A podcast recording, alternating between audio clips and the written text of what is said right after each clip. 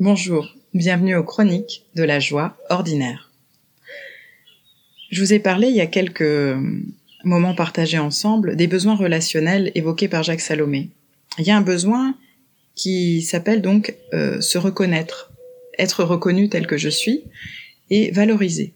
Aujourd'hui, voilà, ça va parler un peu des deux. Euh, c'est grâce à un patient que je recevais, un bel homme, qui me dit euh, à quel point c'est dur pour lui d'avoir une bonne estime de lui-même. Et je suis assez surprise parce que, j'allais dire, il a tout pour lui.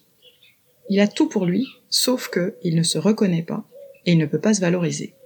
Donc évidemment, en tant que psychologue, ben, je vais lui demander qui dans votre vie, par qui dans votre vie vous vous êtes senti rabaissé. Et il me dit, j'ai pas besoin de chercher loin. Mon père me surnommait le bon à rien. Son père le surnommait le bon à rien.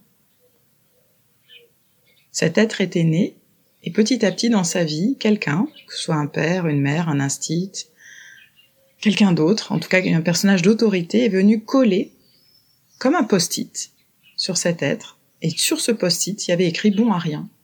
Et quand il se regardait, bah, figurez-vous qu'il ne voyait pas lui, mais il voyait le post-it. Et sur le post-it, il y avait écrit bon à rien. Et ce bon à rien, il avait fini par y croire.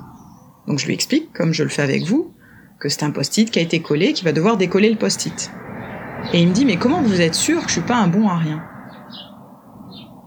Parce que par nature, l'homme, nous en avons parlé au tout début des chroniques, l'homme par nature, il porte la joie, il porte la vie, et dans la vie, il n'y a rien qui est bon à rien.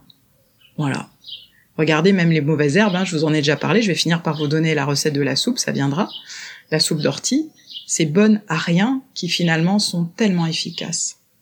Peut-être que ce garçon ne correspondait pas aux attentes de son père. Peut-être qu'effectivement c'était peut-être un bricoleur et son père voulait élever un intellectuel.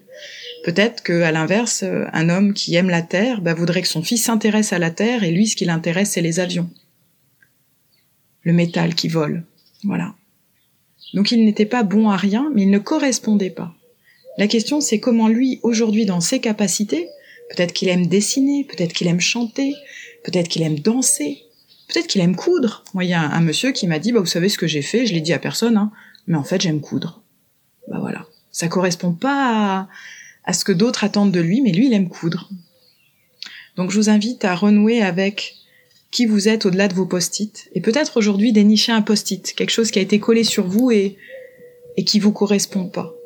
Et puis la bonne nouvelle du jour, c'est que vous n'avez pas besoin de quelqu'un d'autre pour vous coller un post-it. Vous pouvez vous le coller vous-même.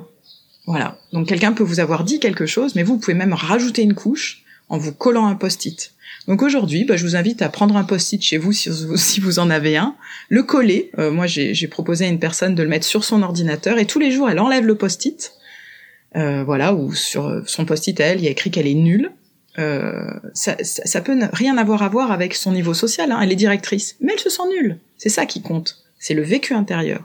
Mais tous les jours, sur son ordi, elle prend le post-it où il y a écrit je suis nulle. Elle met le post-it dans la poubelle et elle commence sa journée. Parce qu'elle elle a le droit de commencer sa journée avec autre chose que la vision seule, restrictive et, et resserrée de ce petit post-it. Elle est bien plus que cela. Vous êtes bien plus que cela. Bonne journée à vous.